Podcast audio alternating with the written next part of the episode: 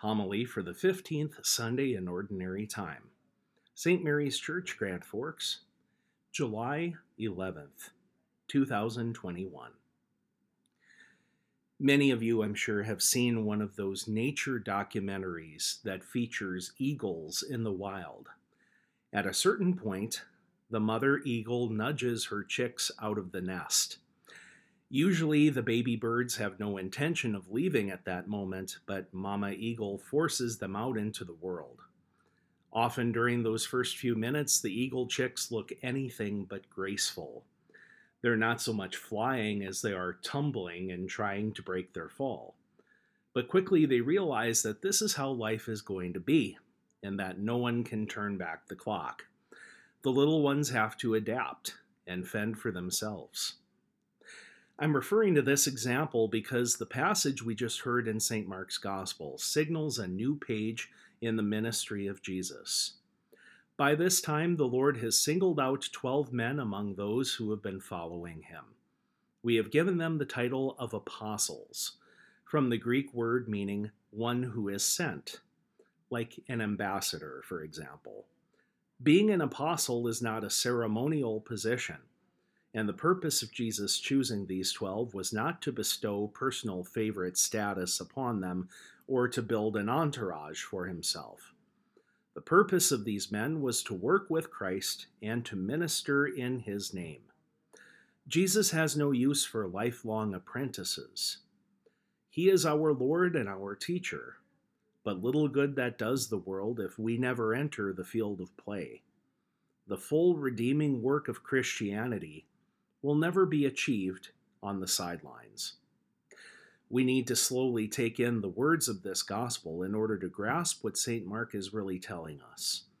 Upon sending the apostles out in pairs, Jesus empowered them in two specific areas driving out demons and healing the sick. Let's look at each of these more carefully.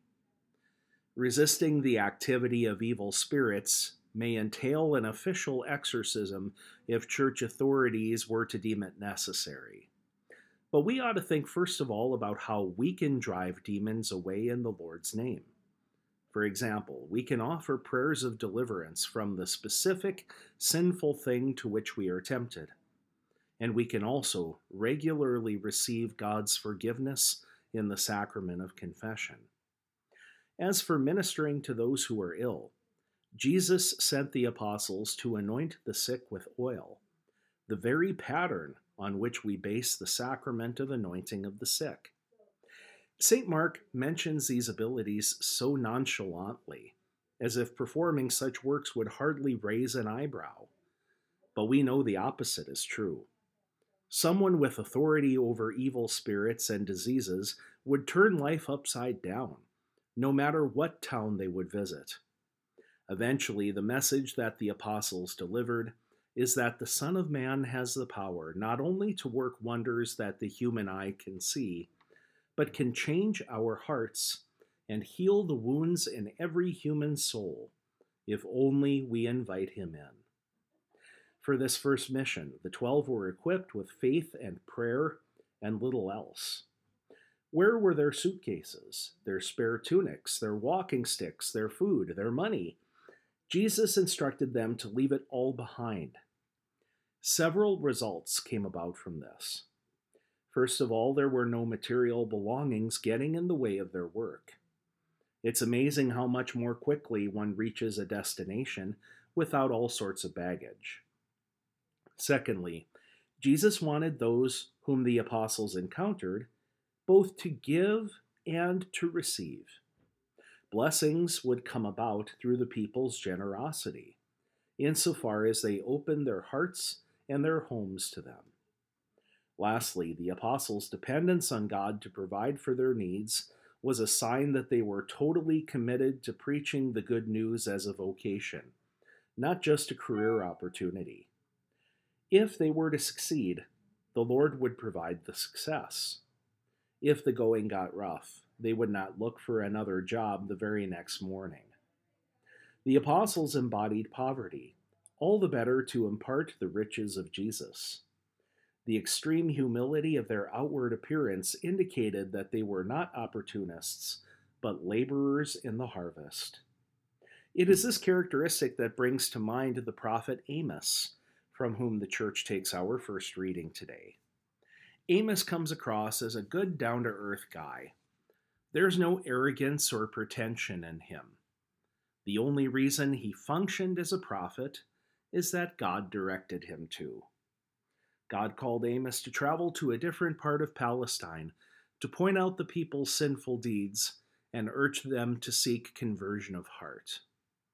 When a religious official from that area told Amos to leave them alone and go back where he came from, Amos tells him, Wait a minute, I'm not some rabble rouser doing all this just to get my kicks. I had a content life on my farm. I thought everything was going according to plan. God sent me here and is giving me the words to say. If I were to quit, I would both harm my own relationship with God and do a disservice to you. You need to pray about what your true motivation is. Maybe it's just easier for you to complain about me than to confront your sins and turn to God's mercy. Every Sunday, we profess that we believe in one holy Catholic and apostolic church. To be apostolic means that there is a dynamic quality in the fabric of our being a quality of evangelization and outreach. This has always been essential, but perhaps never more so in our lifetimes than now. If any of us should refuse to identify with the apostolic mark of the church, one could then ask why we claim to follow Jesus in the first place. If his love is not life changing for us, why would it be life changing for someone else? This apostolic work to which Jesus calls us doesn't have to take the same appearance in every person. That would be impossible. But think back on the words of Jesus One who lights a lamp doesn't put it under a basket, but sets it upon a table so that it illuminates the whole room. We are the light of the world, and the light that we have comes from Christ and not ourselves. St. John Chrysostom, depicted in one of our windows on the north wall, once said that it would be a stranger thing for the sun not to shine than for a Christian not to reflect the light of Christ. It is a scandal for any of us to live as though we've never stepped out of the darkness of the secular world. We come to this celebration of the Eucharist as baptized sons and daughters of God to be renewed in our dedication to his kingdom. Together and as individuals, we again take up the task of witnessing to our faith through living as true disciples. We can expect opposition because society does not want to hear the gospel and would rather mock it but with the power of Jesus that is ours in the life of his church and in the sacraments. There's no reason for the forces of the evil one to drag us down.